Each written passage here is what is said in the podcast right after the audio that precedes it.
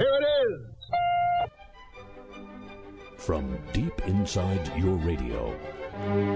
And now, ladies and gentlemen,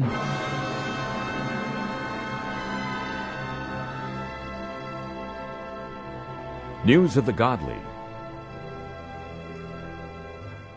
I'm speaking to you today from New York City. Recently, the site of a visit. I don't know if you heard about this. Uh, uh, the Pope was in, here in the United States this week. You know, the Catholic one.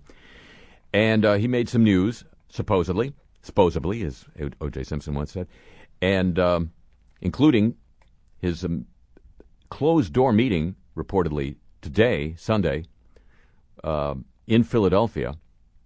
Tom? Philadelphia? Yeah. With uh, some actual victims of priestly abuse. That's uh, behind closed doors, you know, where the stuff originally happened. But in a prayer service at St. Patrick's Cathedral here in New York City earlier in the week, in public, the Pope, Pope Francis, told the assembled members of religious orders and di- diocesan priests that he understood they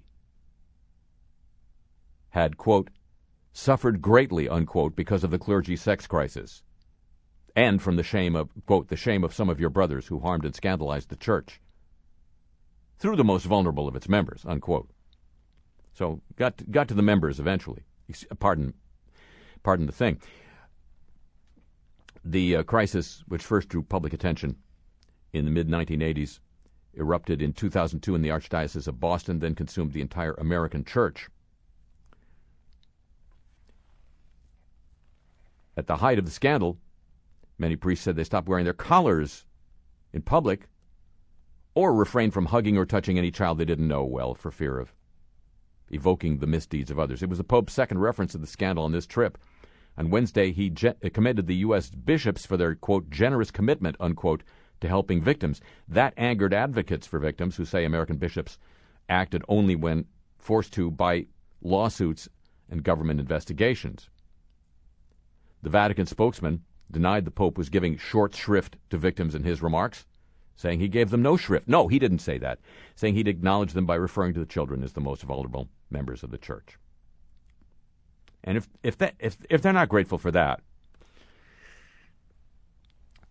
also this in the news regarding the visit, you uh, are aware, I'm sure by now, that the vehicle of choice for the Pope when he arrived in the United States was not a, a large limousine.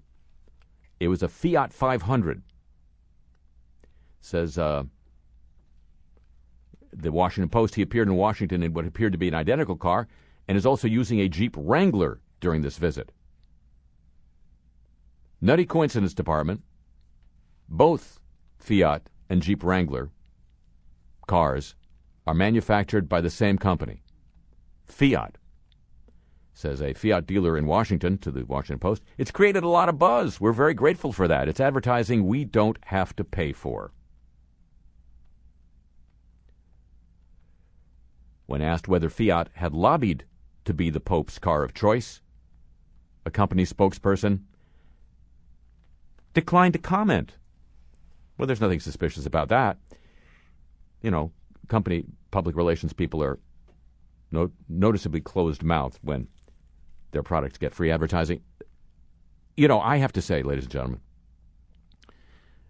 it was a, a very moving moment when uh, 535 people who'd been elected in uh, open, if compromised, elections by their fellow citizens sat in rapt and rapt attention uh, while they were lectured as to how they should uh, run the world by a man selected by uh, in secret by 100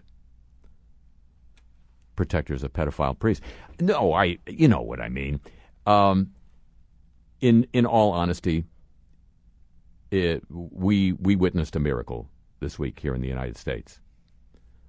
For the first time in, um, gee, I'd, I'd say living memory now, thanks to Pope Francis, it was impossible for an entire week for Donald Trump to be on television. Hello, welcome to the show.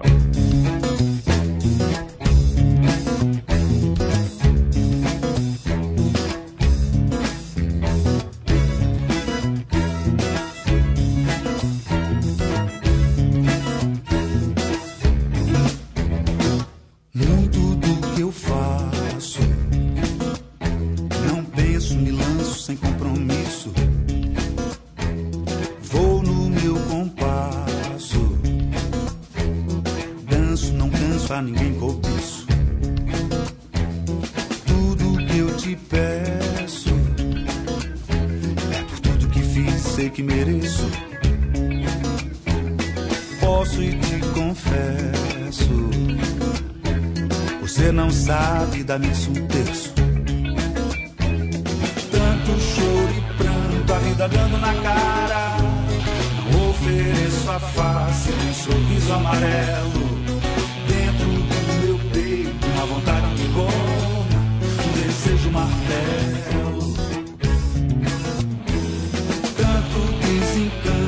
Vida não te perdoa. Tendo tudo contra, nada me transtorna. Dentro do meu peito, desejo martelo, uma vontade bigona. Uma vontade bigona.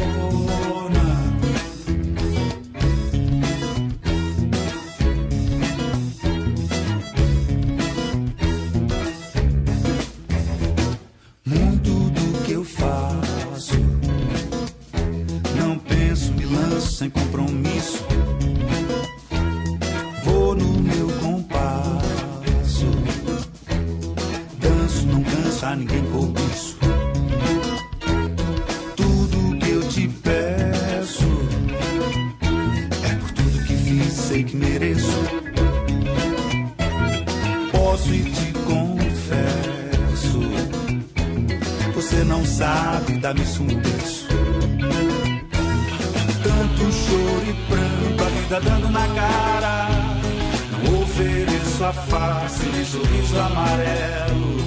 Dentro do meu peito, uma vontade de goma, um desejo martelo.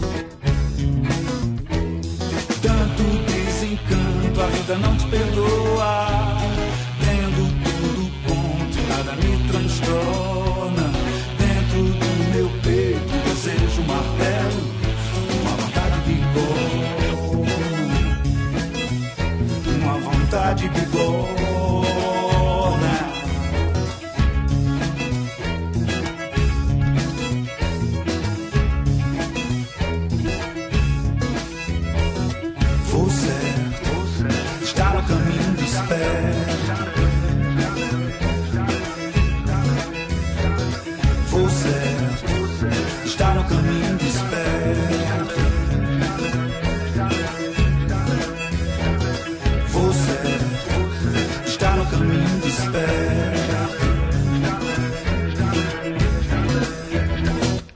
New York City. Imagine that. I'm Harry Shearer welcoming you to this. No, stop imagining now. It's true. I'm Harry Shearer welcoming you to this edition of the show. And now, ladies and gentlemen, news of the Olympic movement.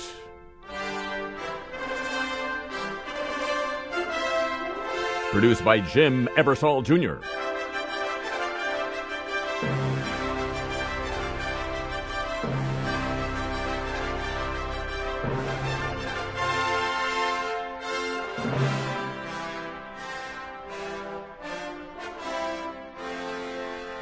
Well, this should come as a relief to Olympic officials.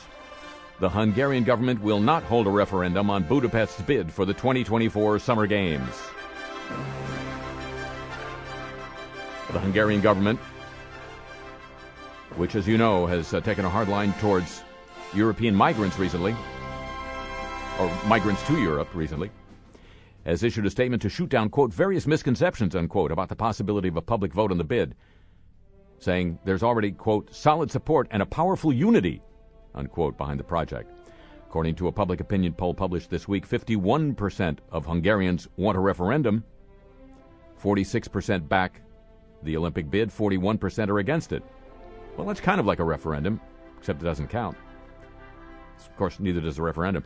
The statement said, quote, such referendum is neither required nor expected by the International Olympic Committee, unquote. No kidding. Quoting again, consequently, there are no plans to hold a vote whether we should bid or not. Unquote. The statement said the city of Budapest and the national parliament passed resolutions in favor of the bid with support of more than 80%. On the other hand, the bid by Hamburg must face a binding referendum this November. The uh, former Boston bid would have had to face a November referendum next year but uh, it was derailed already by poor public support. Krakow, Poland dropped its 2022 Winter Games bid when it lost a referendum last year. Budapest is competing for the 2024 Games along with Rome, Paris, Hamburg, and Los Angeles. So, um, Hungarian government doesn't want refugee doctors from Syria coming in, just Olympic visitors with money. Uh, the bad news for Rio de Janeiro ahead of the 2016 Olympics keeps coming. Scores of dead fish have appeared in the Rodrigo de Freitas lagoon. It's my favorite lagoon. With, and, and apparently not the fishes. Just over a year to go before the city hosts the game's rowing and canoe competition, officials with the Legislative Assembly of Rio launched an investigation into the causes of death both in the lagoon and in other lakes and bays in the state in which the phenomenon has occurred. The group is working in partnership with the State Environmental Institute and the Secretariat of State for the Environment. Don't confuse the two. Officials defended the belief that the latest rains caused temperature change in the water and the excess of decaying organic matter, which would have led to a lack of oxygen, which would have led to killing the fish. That couldn't happen next year. The note released by officials highlighted the amount of dead fish has generated a bad smell an inconvenience to those who live near the lagoon, and all the tourists who flock to the area until they stop flocking. Stop flocking! Last week, newly obtained video from the newspaper O Globo showed a sailor crashing into trash floating in Guanabara Bay. That happened in February and involved two professional sailors. The impact was so great the boat was forced onto its side. I know the feeling. Rio de Janeiro has pledged to reduce pollution, as you know, but they're not to. Last year, biologists said rivers leading into the bay contained a superbacteria resistant to antibiotics that can cause urinary, gastrointestinal, and pulmonary infections. Not just any bacteria, a superbacteria, because it's the Olympics. It's a movement, and we all need one. Every day.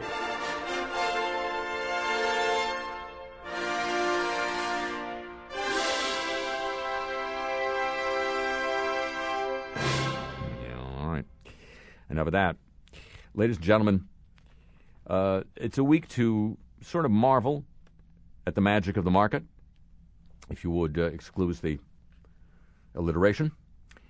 Norwegian salmon farmer SalMar has found itself embroiled in a scandal in Norwegian media over its use of a restricted substance, since banned by authorities, never too late, to address sea lice at three of its salmon farms.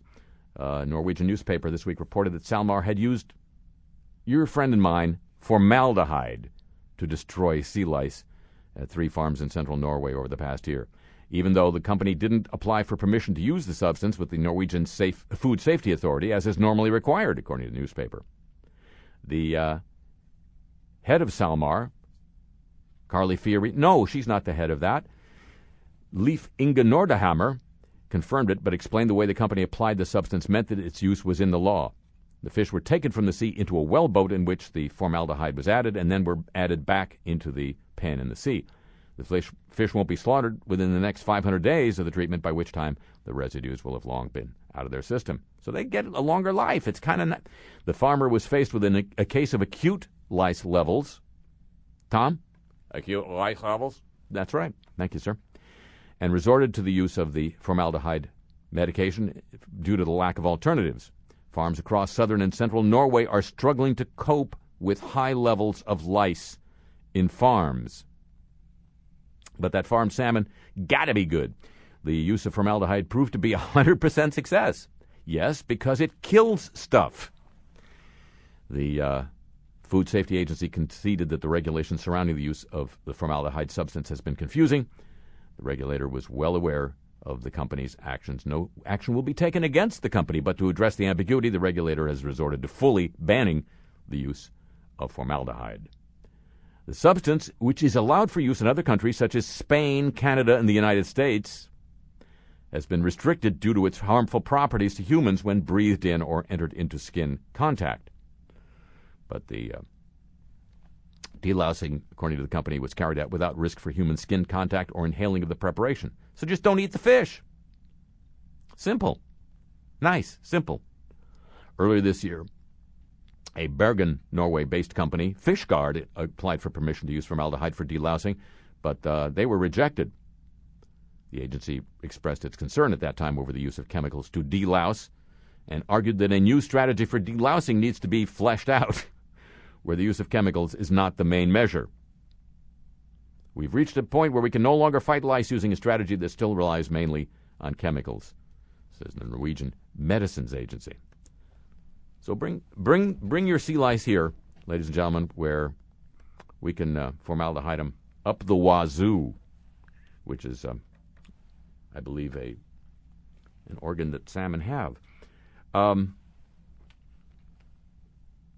we now turn to the uh, Volkswagen episode,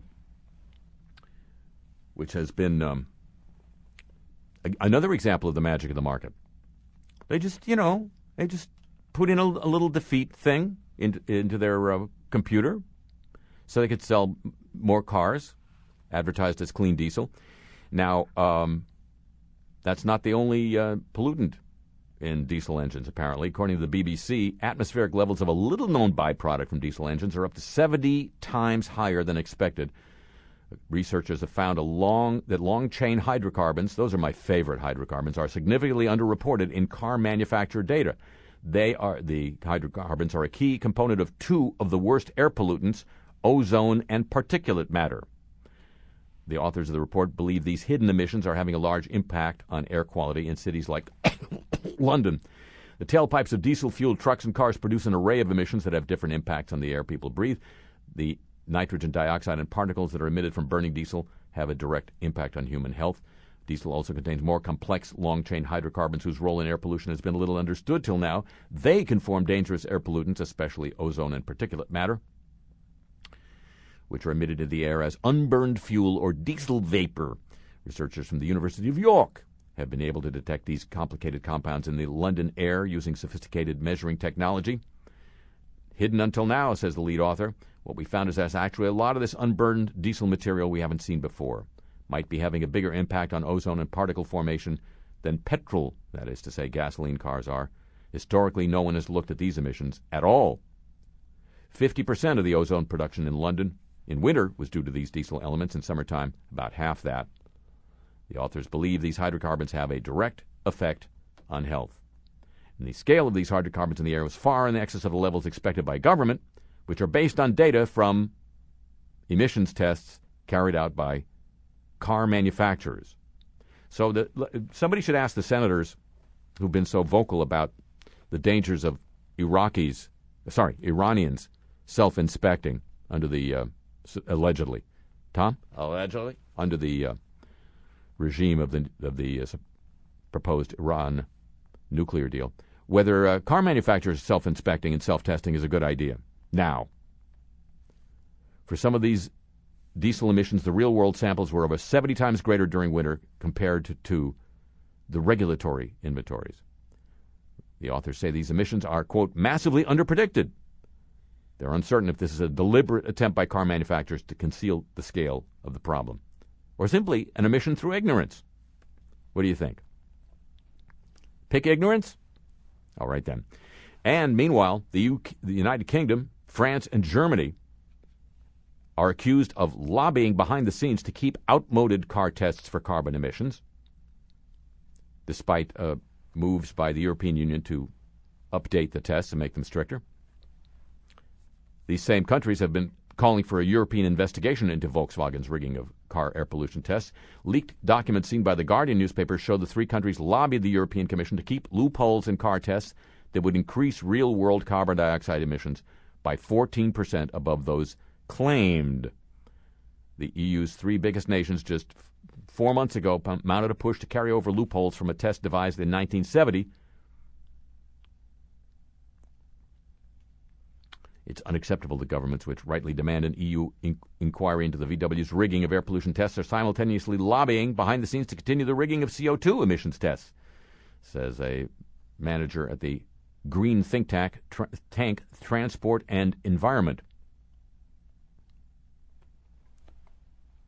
So it's, you know, it's the magic of government and the market working together to make all of our lives a um, a living dream come true. Because we are, you realize, we are living the dream. And now, ladies and gentlemen, news of the warm, won't you? Let's live the dream some more. And by the, I mean the. Soft, listen to the warm. We can listen Well, last year we, last year, last week we had some good news in the news of the warm. This week, not so much. As carbon emissions continue to rise, scientists project forests will grow faster and larger. Well, that would be nice due to an increase in atmospheric carbon dioxide, which fuels photosynthesis. But there's always a but. A new study by researchers at the University of Illinois at Urbana Champaign, that's my favorite champagne, and the University of Bristol in the United Kingdom finds that these projections are overestimated. They modeled future land cover and land use changes and other factors. Researchers found many forests won't be able to absorb as much carbon dioxide as predicted because they'll have a, a shortage of another vital nutrient for plant growth nitrogen. Forests take up carbon from the atmosphere, but in order for the plants to fix the carbon, it requires a certain amount of nitrogen, said uh, one of the leaders of the study. If that ratio of carbon to nitrogen isn't right, even if you add many times more carbon than it gets currently, the forest cannot absorb the extra carbon, unquote. I didn't even know carbon needed to be fixed. Know anything was wrong with it. The paper was published in the journal Global Biogeochemical Cycles. The kid throws it in the in the sprinkler every time. It deals specifically with what are called secondary forests, places that are regrowing after deforestation, harvest, and fires. Most forest on land on Earth is secondary forest. So don't don't count on the forests. Count on the trees. But maybe plankton. Maybe plankton can help us. What do you think? Tiny zooplankton animals each no bigger than a grain of rice. Rice can't hurt you. Maybe playing a huge part in regulating climate change, according to research from the University of Strathclyde. That would be in Scotland. The zooplankton group known as copepods build up carbon rich lipids, known to us as fats, as a nutritional reserve during late summer the, while they're in the surface waters. Then they use these reserves to survive their winter hibernation period, which they spend around one mile deep in the ocean, out of contact with the atmosphere. The, so the CO2 released by the hibernating, hibernating copepods as they're using up their lipid reserves doesn't find its way back into the atmosphere. It's stored in the depths. Sorry, stored in the depths where it can remain for thousands of years. The team which undertook the research called this process the copepod lipid pump because they like words with P's in them. The research showed that one copepod species alone carries between 1 million and 3 million tons of CO2 from the atmosphere into the depths of the North Atlantic each year. The overwintering of these copepods has been known about for a while. This is the first time their role in carbon storage has been measured, said one of the partners in the research. The results could double the estimates of how much carbon dioxide is or can be absorbed by the North Atlantic Ocean. They don't provide a solution to the emission problem, but our results, says one of the researchers, are certainly part of the process of building up a better understanding of how the planet is responding to increasing CO2 levels. The research was published in the journal Proceedings of the National Academy of Sciences. And they, they continue to proceed. This probably would be bad news. Science magazine reports in the midst of the widespread decline in bees, particularly in the United States, a few bumblebees are coping. Interesting way of coping. They're developing shorter tongues. Shorter tongues for your listening pleasure, ladies and gentlemen. How's that happening? Why is that happening? In just 40 years, the tongues of two bumblebee species living high, living high up in the Colorado Rockies. And that's some high living have shrunk by almost 20% in their average length, according to the study. A warming world has spurred these changes, so the researchers conclude, because the total number of flowers has declined in that region. The shorter tongue enables the bees to suck nectar from more different kinds of flowers. It's one of the best examples of the effective climate I've seen, says an entomologist at the University of Illinois, not involved with the work, but the bee's successful adaptation may be the silver lining of a dark cloud.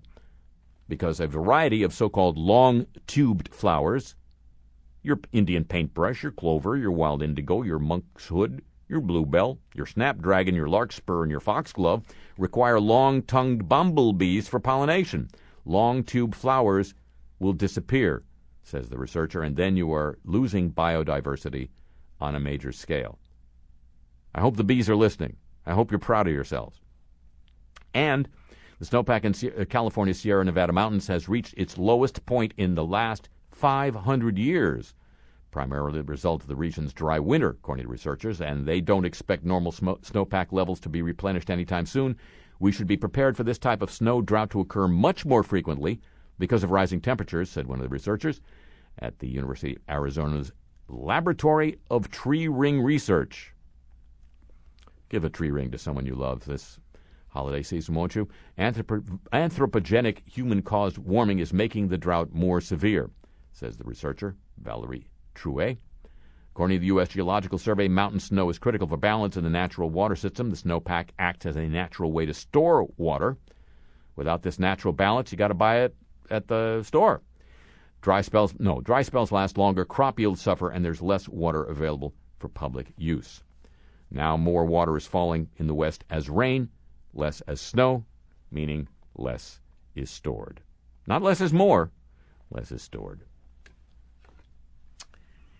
Well, it can't be good news every week, can it? News of the Warm, ladies and gentlemen, a copyrighted feature of this broadcast. Really surprising to hear that. Let's hear this instead. It's time to end my lonely holiday and bid the country a hasty farewell. So on this gray and melancholy day, I'll move to a Manhattan hotel. I'll dispose of my rose colored chattels and prepare for my share of adventures and battles here on the 27th floor, looking down on the city. I hate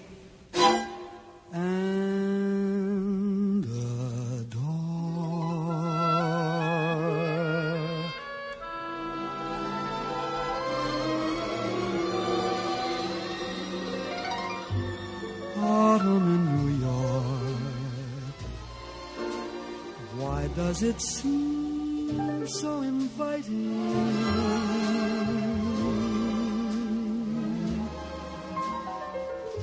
Autumn in New York. It spells the thrill of first nighting.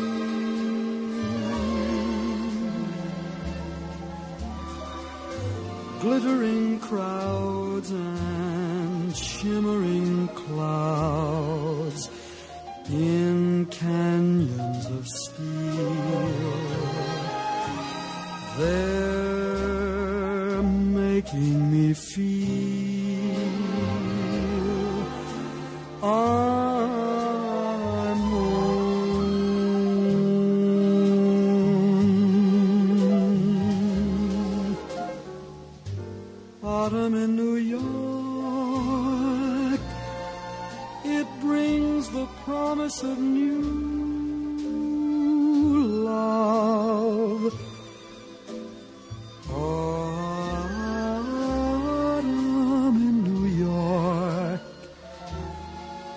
is often mingled with pain.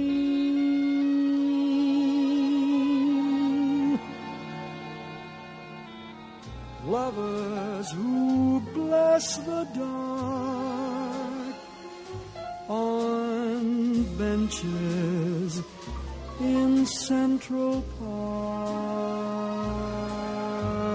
It's autumn in New York. It's good to live it again.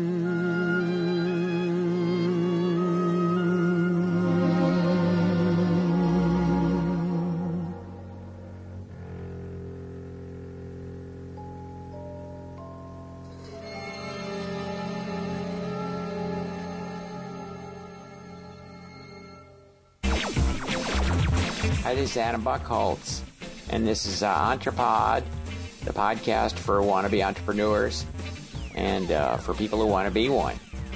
And it's uh, brought to you this week by our friends at Quiffle.com. Uh, I invite you to take the free entrepreneurship, free entrepreneurship inventory and see if you've got what it takes to make the Quiffle Entrepreneur Boot Camp. You probably do. That's how our friends at Quiffle make their money. Uh, today, my special guests on the Entrepod are two young guys who uh, understand that in the 21st century, uh, entrepreneurship and disruption are two sides of, uh, of the very same P. And Curtis Deranger and Brian Flyknight, welcome to the podcast here in my parents' living room. Thanks, Adam. uh, Curtis, why don't you start us off here uh, and tell us what industry you've made it your uh, your mission to disrupt Sure, Adam. Uh, my company is Pharm Boy. with a PH. That's right, with a PH. We don't do any farming or anything to do with farms, uh, but we're disrupting the pharmaceutical business one drug at a time. Wow, that sounds exciting and uh, a little dangerous. Is this part of the sharing economy or, or, or something actually new? A little of both, actually. Okay, so uh, tell us about how Pharm Boy works. So it's an app-based service, iPhone and Android. Yeah. And we even have a BlackBerry version, which we did just sort of as a joke. But it's based on a very simple insight. Many people don't finish taking their prescribed amount of medications. Which means that uh, there's a lot of half-filled bottles of pills lying around. Uh, usually they're standing, but yeah, and uh, these are still at full potency, and they've been FDA approved for something. And up to now, they've been doing nobody any good. And people can uh, put their pills up for what sale or auction through Pharm Boy. Yeah, it's auction based. We have a guy who used to work at eBay, and he developed our software platform. Oh, cool. And uh, what kind of medications are these? So it really runs outside the gamut uh, diet pills, anti anxiety drugs, anticonvulsives. Pretty much anti-everything's, right? Yeah, right. And um, because you're just providing the auction platform, Mm. you're unregulated. Do I have that right? Yeah, that's our secret sauce. Uh, the transaction is between two users of our platform. They decide pricing and delivery details, although we do offer a bespoke delivery service as what we call a, a real life plug-in. That's very cool. Yeah. And, and let me ask you, uh, like a, a, a tough question. Okay. A young hedge fund guy got in trouble this week for uh, buying a drug company and then uh, really uh, jacking up the price of the drug. Is that part of your business plan too?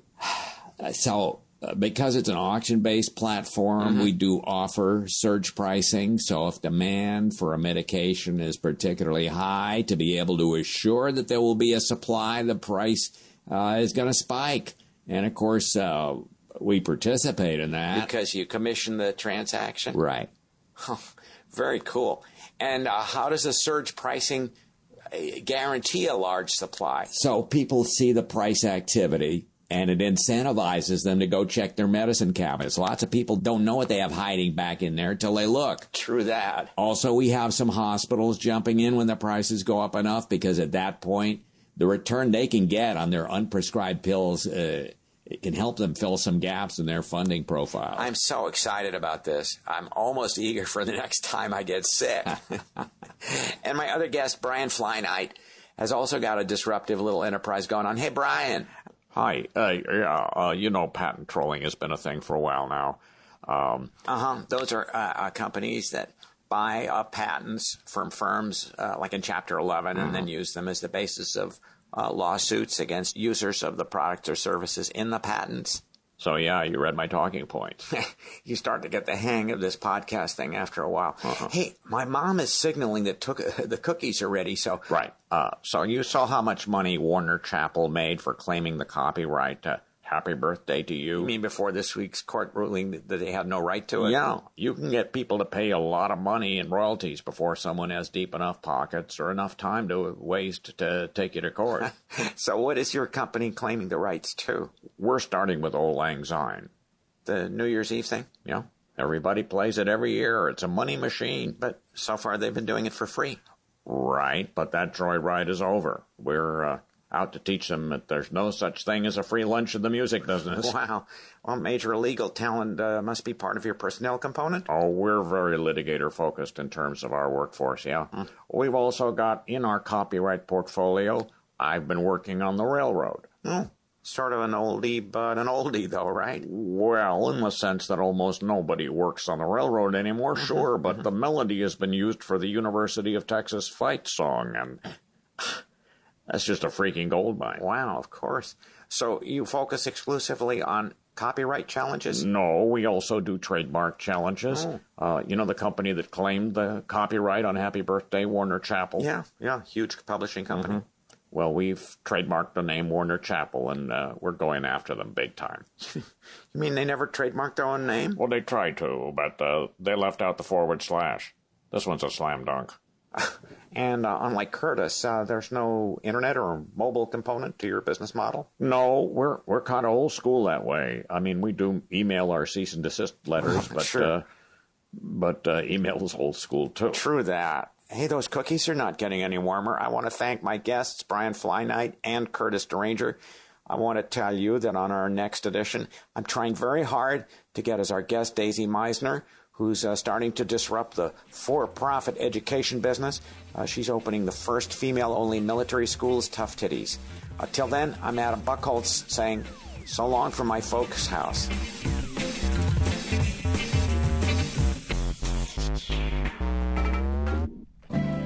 And now, ladies and gentlemen, the apologies of the week.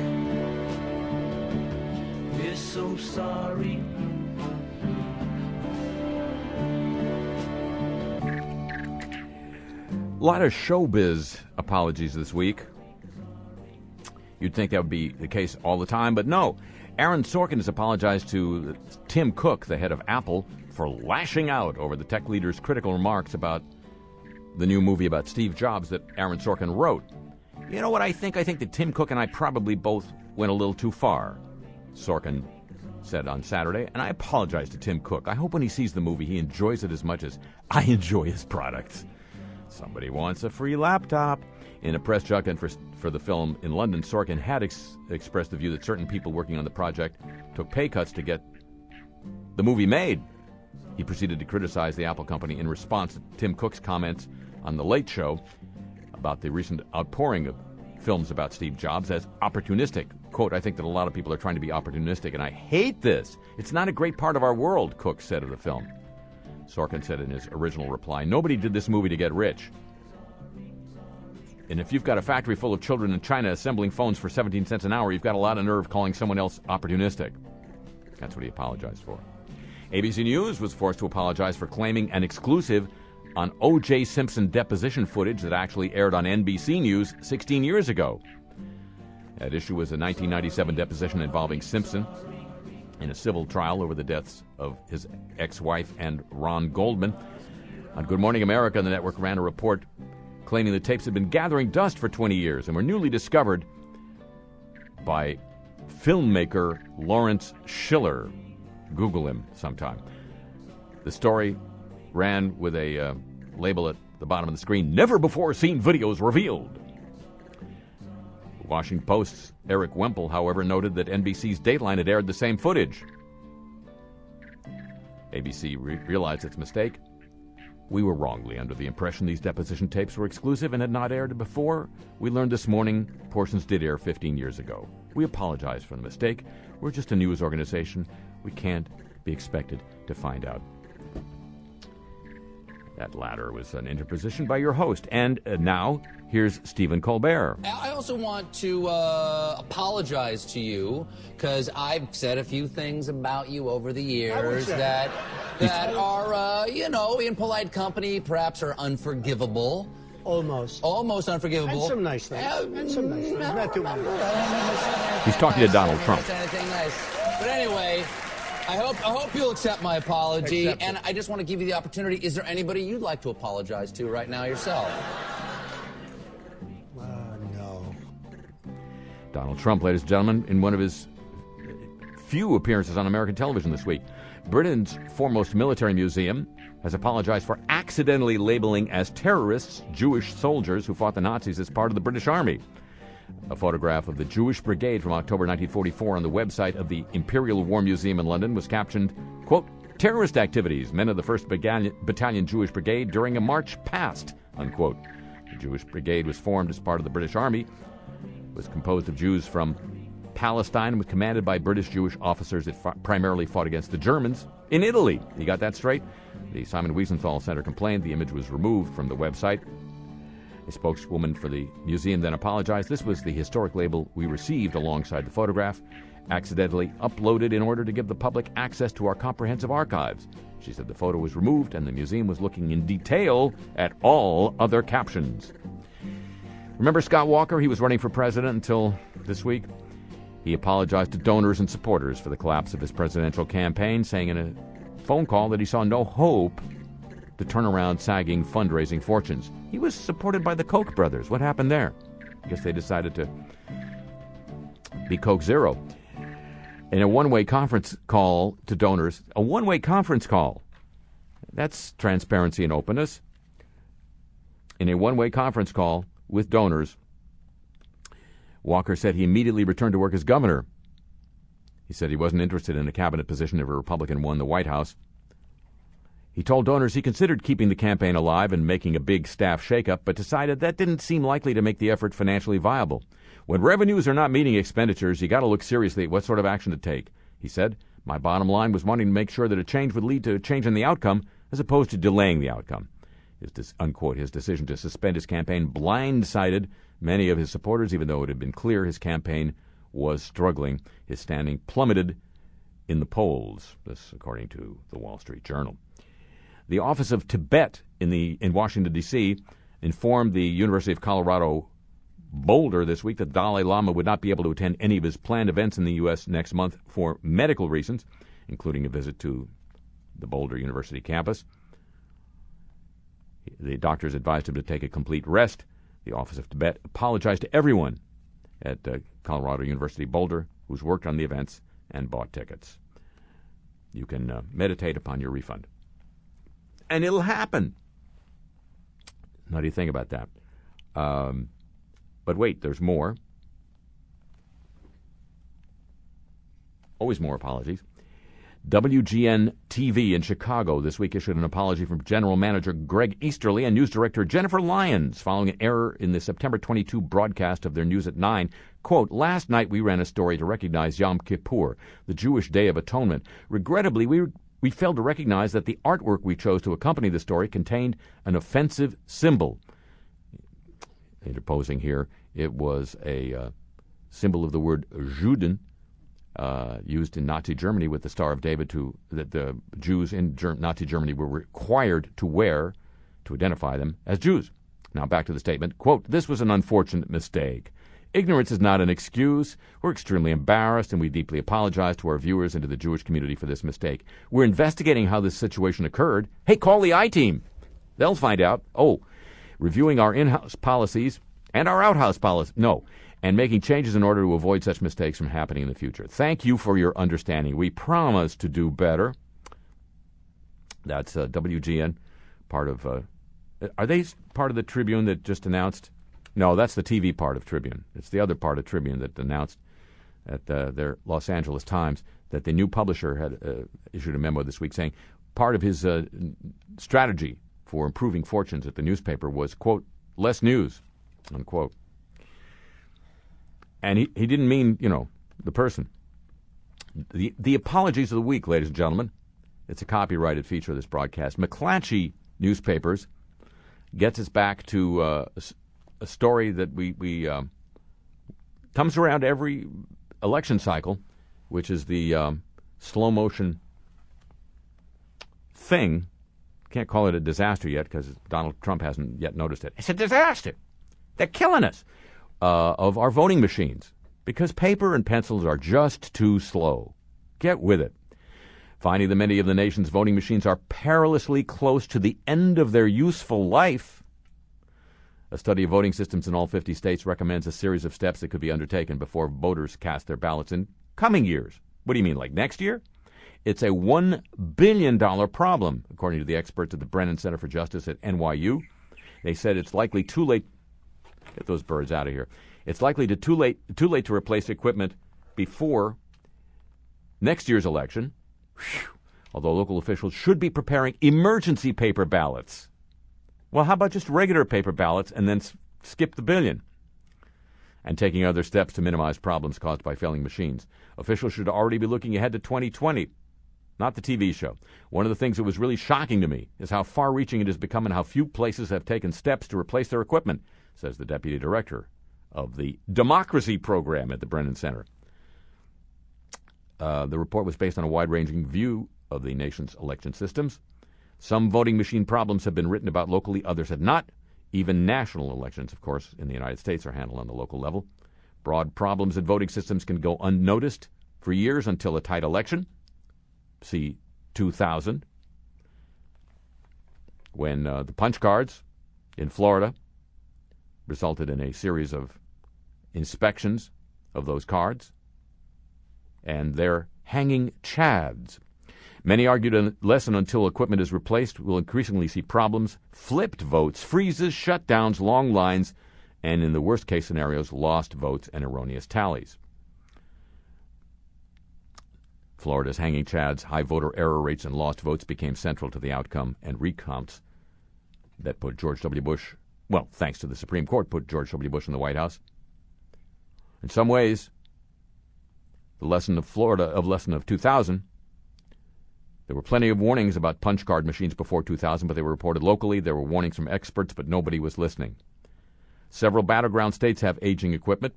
90% of the counties in Ohio are using machines that will be at least 10 years old next November.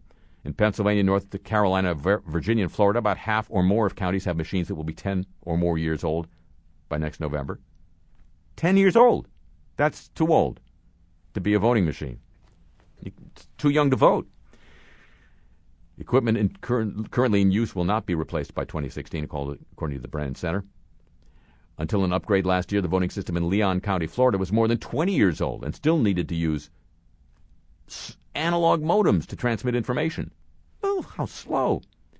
When he needed to replace those modems, the manager turned to eBay. They were even hard to find on eBay. The system was a great system for as long as it lasted, but as that modem issue showed, it was nearing the end of its life. You know, paper doesn't they have had paper for a while now, more than 10 years. Leon County did upgrade in time for the 2014 election. Several other counties in the state are still on the same county Leon County used. Systems in place today were not designed to last for decades. No one expects a laptop to last for 10 years, the report noted. But these voting machines are not properly maintained, perhaps being stored in moist conditions, or relying on outdated software. 43 states are using some machines that will be at least 10 years old next year. Officials from 22 of the 31 states that want to purchase new voting machines said they didn't know where they'd get the money to do so.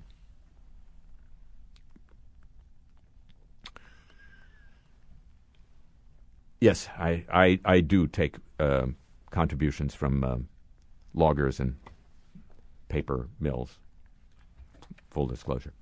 But uh, it, it does it, it does bring back that uh, that time in Florida in 2000 uh, when two things were going on. The the um, the story involving the the Cuban child, six year old, who's now 21 and talking to the news, um, who had landed on the coast of Florida, recovered by a fisherman, Donato Dalrymple, and the endless recount, finally ended by the Supreme Court, of those hanging chads in Florida. It's almost legendary now. Here's a story they tell of one who fell from a snake that was almost grazed. He took one punch, if even that much.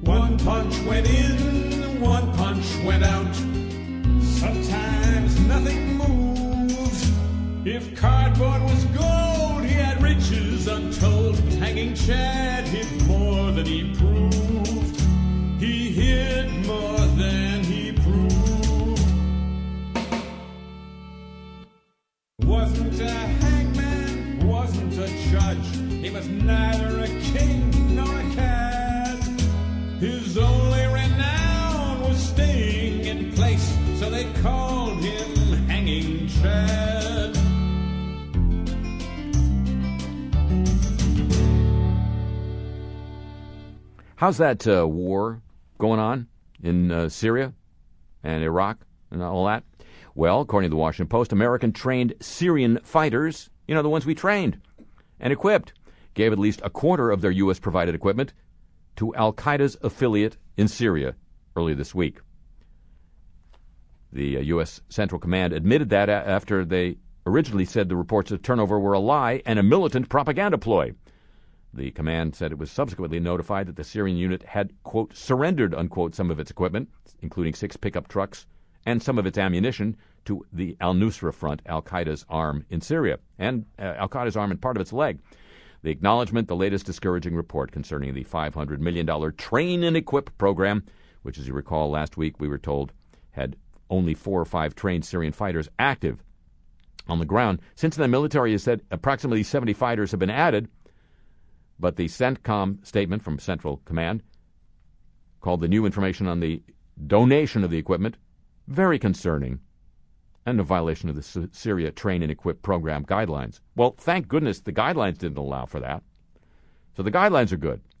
It said the equipment had been turned over voluntarily, adding the new Syrian force had indicated it gave the equipment to a suspected al Nusra intermediary. Well, that's just for deniability. We wanted to ensure the public was informed as quickly as possible about the facts as we knew them at this time.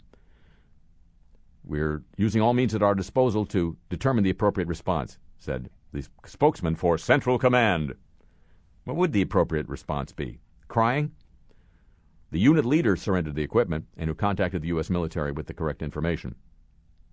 U.S. military veterans have a hard time finding approved Syrians to train who are also willing to pledge their focus toward the Islamic State rather than deposing Bashar Assad, whom the United States had said has to step down. Confusing? Sure. The uh, White House and the Pentagon are considering providing arms and ammunition to a wider array of rebel groups and relaxing some vetting standards. However, that highlights the pitfalls. The, the new, new disclosures highlight the pitfalls of that strategy, where the United States has no troops on the ground in Syria and little means of accounting for the weapons it provides. But little means of accounting. That sounds like the normal way of doing business at the Pentagon. Carry on, everyone.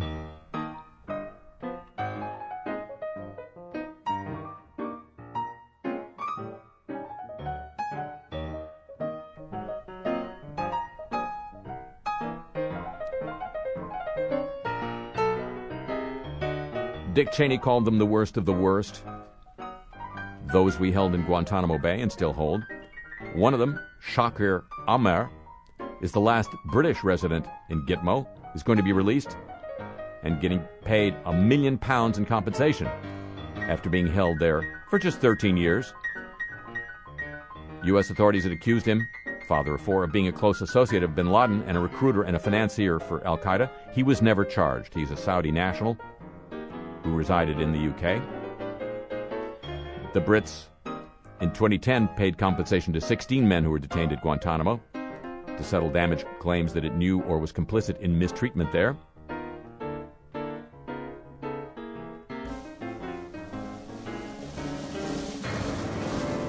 And by the way, Aamer was cleared for release both in 2007 and 2009 by the United States. But these things take time. And he had magazines in the meantime. Ladies and gentlemen, that's going to conclude this week's edition of the show. The program returns next week at the same time over these same stations, over NPR worldwide throughout Europe, the USEN 440 cable system in Japan, around the world through the facilities of the American Forces Network up and down the east coast of North America by the shortwave giant WBCQ, the planet. 7.490 megahertz shortwave, really. On the Mighty 104 in Berlin,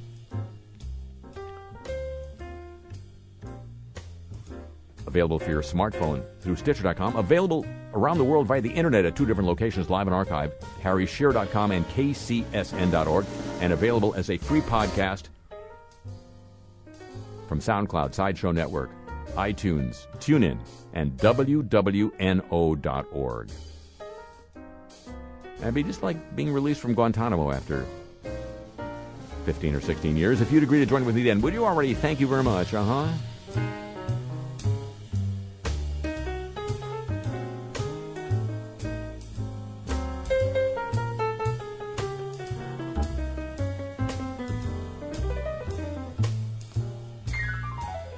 Tip of the show chapeau to the San Diego, Pittsburgh, Chicago, and Exile and Hawaii desks. Thanks as always to Pam Halstead,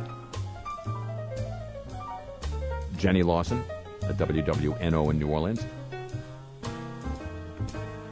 and our friends here at WNYC in New York for help with today's broadcast. The email address for this broadcast, playlist of the music heard here on, and your not your last chance, your next chance to buy Cars I Talk t shirts and to wear them with pride. All available at harryshearer.com except the pride. And I'll be pestering you on Twitter at the Harry Shearer all week long. Come and join the conversation or enjoin it. Show comes to you from Century of Progress Productions It originates through the facilities of WWNO New Orleans, flagship station of the Change is Easy radio network. So long from Manhattan.